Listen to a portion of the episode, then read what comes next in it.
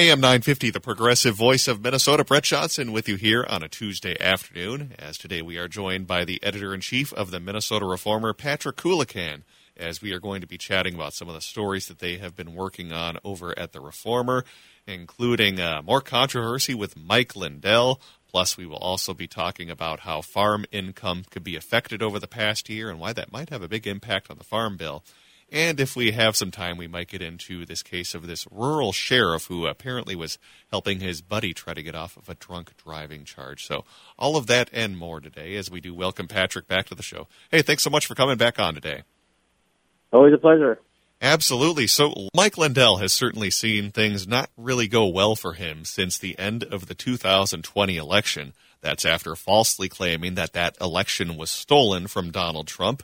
And since then, he says uh, he has been personally hit hard financially, as well, of course, as his local business, My Pillow, has also taken a hit as well.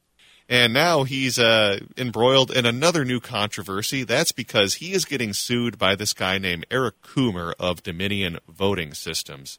Now, what happened was that during a deposition as part of this lawsuit that Coomer filed against uh, Mike Lindell and My Pillow, is that they had a deposition this past spring, and apparently during this deposition, uh, Mike Lindell lost his cool uh, during the entire thing. And in fact, last week his lawyer actually filed a motion asking the judge to make Lindell appear in a Colorado at another deposition and pay for all costs of that of the entire process for being vulgar, threatening, loud, and disrespectful. So let's talk about what exactly are these accusations against Lindell that he was uh, doing during this depos- deposition, because it certainly sounds like he lost his cool, which is uh, kind of unusual for these things to sometimes happen. Yeah, I think one of the telling details of this uh, incident, one incident in particular, was uh, the, the the court reporter who was hired uh, to uh, take notes on the deposition uh, said uh, they would not come back the following the next day for the for the second day deposition, which I think tells you uh, what it was like to be there in, the room. Uh, Deena Winter describes him yelling, swearing. He's calling everybody names, banging his fist on the table. He keeps slamming down a pile of legal documents. Um, and um, I mean, you can imagine the kind of pressure he's under. He has been um, airing these um, baseless accusations of um, of election fraud now for for years, and um, even when uh, many folks um, who were uh, along for the same ride have, have stopped doing so, uh, most famously uh, Fox News. Uh, Lindell just uh, can't let it go and uh, keeps making these accusations, um, and um, and he's facing some really serious uh, potential damages in these defamation suits, uh, for both from Dominion, the voting systems company, but also this is an executive, um, a former executive, I think, there who says he's been uh, he's a former director of product strategy and security for Dominion. Um, he says that uh, he's been defamed by um, by Lindell, and um, and Lindell is uh, you know we don't really know his financial position because it's a private company. Um, we know there there's been uh, auctions. Um, uh, he he had said he lost a hundred million dollars when a bunch of big box stores and the shopping networks dropped him. Um, and he has said that he's had to borrow money uh, to stay afloat. Um, of course, other times he says other things, so it's it's always hard to know, you know, what he's saying uh, at any given ma- moment, which which is uh, what, what's true. Uh, but he's under some pressure, and so it's not that surprising that um, these attorneys, um, who are uh, very experienced in this kind of litigation, uh, could get under his skin. Well, I'm curious as well because it sounds like Deena Winter, of course, a reporter over at the Minnesota Reformer, had a chance to actually speak with Mike Lindell about uh, some of these accusations he's been facing, saying that he was, well, basically misbehaving and berating people at the deposition. I'm curious what he said to these accusations and basically uh, how that conversation went with Deena Winter, because as I understand, he sounded kind of upset during that conversation as well. well, he's uh, we we have a long time uh, love hate relationship with um, Mr. Lindell and Deena in particular um, going going back several quite quite a number of years now. Uh, he did respond to her, um, and you know he thinks that uh, the suit is baseless, uh, that the the judge should have thrown it out. The attorneys are ambulance chasers, um, and he's he was especially angry um, in the uh, in the deposition when they questioned the the quality of his pillows, which I I think was one of the fun uh, details of the story. Do not say uh, to Mike Lindell that his pillows um, are in any way lumpy, um, because uh, you will get a, uh, a a pretty vociferous response. I mean, I guess give Mike Lindell a little credit still for, for taking the call from Deena because it would be very easy just to ignore that and say, well, I don't want to talk to these guys because, well, so and so reasons. Yeah, he, he, he always does seem to talk to you guys whenever, whenever you reach out for questions, not saying that the interviews necessarily or conversations necessarily go in the right direction. So I guess give him a, a little credit there. But uh, I also am fascinated by the point you're talking about how the lawyers seem to get him a little fired up over the quality of the pillows because clearly uh, that kind of seems like the lawyers just trying to kind of get under his skin, which does happen during these depositions. So you wonder if I don't know if Lindell has any lawyers trying to walk him through the entire process, or maybe he's so broke for cash he can't even afford to have a good lawyer to kind of walk him through this entire process because this sounds like a mess and he very easily could end up having to pay for these costs of the deposition simply because he's been well misbehaving so badly during these things. Right. There are penalties at stake. Um, he he's also um, he is uh, he has perceived in, in his perception there there's enemies all around him. Um, and uh, for for instance, and and you don't really know. Uh, again, it's hard to, to judge the veracity of what he's saying, but he told uh, Deena that um, that Chris Coomer, the, the the man who was suing him, made some kind of a deal with Newsmax, the the news channel, that banned Lindell uh, from going on the on the channel to promote his products, um, even though he'd been doing so for uh, a decade um, and that really hurt his sales. Uh, so he's really getting it from all directions. I mean, obviously Newsmax Newsmax is a is a right wing outlet, and, and generally would be favorable to to uh, to Lindell, but um, so he he sees uh, enemies uh, around every corner, and um, and he may very well be right that uh, he's uh, in a lot of trouble here, and, and you can understand uh, this, the pressure he feels and how that could be affecting his behavior in these depositions. You can read more about Deena's article on Mike Lindell and uh, some of these accusations he's been facing uh, from these depositions gone wrong, for lack of a better way of putting it, over at minnesotareformer.com, minnesotareformer.com.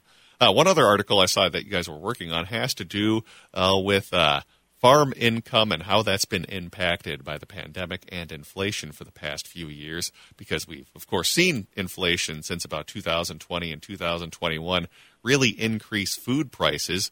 And of course as while that has happened net farm profits also rose by 30% between 2021 and 2022 but the caveat with that is that the USDA is predicting that farm income, after having that 30% increase between 21 and 22, is going to drop by about 20% coming up this year to level which, by the way, would still be levels that were above the pre pandemic averages, but still certainly a bit of a hit for them. So I'm curious, uh, why exactly did uh, farmers and uh, big farm corporations see this big farm increase between 21 and 22, and then uh, why exactly are they expecting a decrease coming up here in 2023? Does this have to do with inflation, or what sort of factors are kind of in play right now? Yeah, well, the the infl- uh, the uh, pandemic created those supply chain issues and a rise in commodity prices um, and and so farmers did well.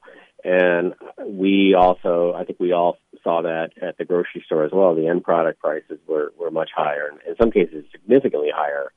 Um, they they remain elevated, and farm income remains elevated. Although they are, the USDA is predicting a, a drop, um, which for consumers ought to give a, uh, some relief.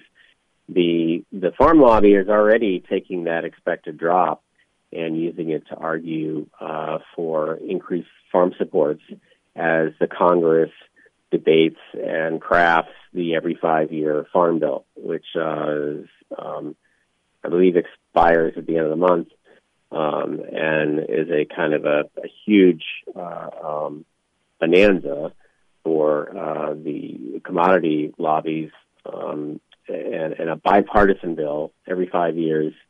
Um, they they loaded up with uh, both nutrition assistance on the one hand, but then also support for farmers. And so um, they their, the farm lobby's message here is uh, uh, sure we've done well in recent years, but we're expecting income to go down, so uh, we need we need help. What I'm curious about as well, when we look at this take home pay for farmers, is this necessarily going to your mom and pop farmers, or are these largely going to big ag companies? Because I think that's an important distinction to make in terms of, well, who is making that money between 2021 and 2022? Yeah, that's a great question. As, as Madison McVan, our reporter on the story, as she points out, uh, less than 8% of the nation's farms brought in more than a half a million dollars last year. And those farms made up uh, almost 90% of those uh, farm profits. So um, that's uh, a very small portion of the country's farmers are, are making most of the money, I, I think, which is a, a reflection of uh, the, the, the trends in the overall economy. Uh, we've certainly seen that uh, for decades um, but it seems particularly acute in agriculture. Uh, and then the other thing I would say is that we you know, have a tremendous amount of government support for agriculture, and uh, but even in that realm, um, it's the biggest farms uh, that are, are taking home um, most of that support. So um, uh, um, what's what's uh, striking is that uh, the Secretary of Agriculture, Tom Vilsack, um, he uh, has no interest in any kind of uh, class war politics when it comes to those uh, wealthy farmers. He does talk about helping the smaller farmers, um, and um, certainly I think that's welcome. But it, it, it's interesting that the Biden administration doesn't usually shy away from uh, class politics uh, certainly, Democrats here in Minnesota don't. But when it comes to agriculture, it's a little different. Yeah, I was picking up on that too as I was reading through the article where Vilsack was saying we we don't want to do class. I'm I'm very much paraphrasing right now, but he said, yeah, we certainly want to help out those small farmers, but the big guys need to make sure they're they're still getting help as well during these situations. So that that is interesting to bring up. That it's kind of different from what we've often seen from the Biden administration when it comes to uh, talking about some of these issues we've had with income and class. Uh, one final question with this, and uh, you were kind of alluding to this before. The Farm Bill is set to expire very soon, I believe, as you said, the end of the month. So Congress will be working on a new bill. So I imagine uh, there's going to be uh, lots of lobbying going on, especially from some of these big ag industries trying to get some relief in that bill. Uh, any idea what we could possibly expect, or is this uh, largely going to be kind of the same as the past, where largely the farm bill will end up uh, benefiting big ag and not really doing a whole lot for the small family farmers? Yeah, um, five years ago, Republicans controlled uh, both chambers of the Congress. Democrats do control the Senate now, so I think you know you're going to see a bit more on climate issues. You're going to see uh, nutrition support will certainly have its defenders among Senate Democrats. Um, but the, the shrewdness of the farm lobby is um, is that they are very good about protecting what they have, and um, and and really working both parties. Um, they, they are um, there's ag in all 50 states. Um, there's there's agriculture champions in both parties. So I kind of expect um, some some more climate, uh, but voluntary kind of um, incentive-based climate uh, programs. Um, but generally, I would expect it's not like we're going to see uh, a restructuring of the farm economy um, via the United States government. No way. You can read more about that over at minnesotareformer.com, minnesotareformer.com. We won't quite have time to get into our last news story, but do encourage you to check this out. It's a pretty wild story about how there is this rural sheriff in Slayton, Minnesota, former sheriff, I should say, who has basically uh, been accused of trying to help a friend of his avoid a drunk driving charge. It's a real doozy and kind of a wild story worth checking out over at minnesotareformer.com. Uh, one more thing for you, Patrick. Anything else you'd like to highlight before we go, or stories you might be working on for later in the week that folks can uh, take a look at and keep an eye out for? Uh, sure. We uh, have new uh, child poverty rates out of the U.S. Uh, Census, and we'll have a, a, good story on that um, with some helpful graphics. The, the upshot is when we ended anti-poverty programs, poverty went up. Yeah, that's uh, yeah. And I, I, had a chance to look at that as well, and uh, yeah, not surprisingly, it unfortunately did go up. So again, check that out over at the Reformers website. Now we have been speaking with Patrick Coolican. He is the editor in chief of the Minnesota Reformer. Again, the website minnesotareformer.com. As we always enjoy visiting with him every Tuesday. Thanks so much for coming on the show today. Appreciate it. Always a pleasure. All right, let's take a break and send things back over to Matt McNeil on AM 950.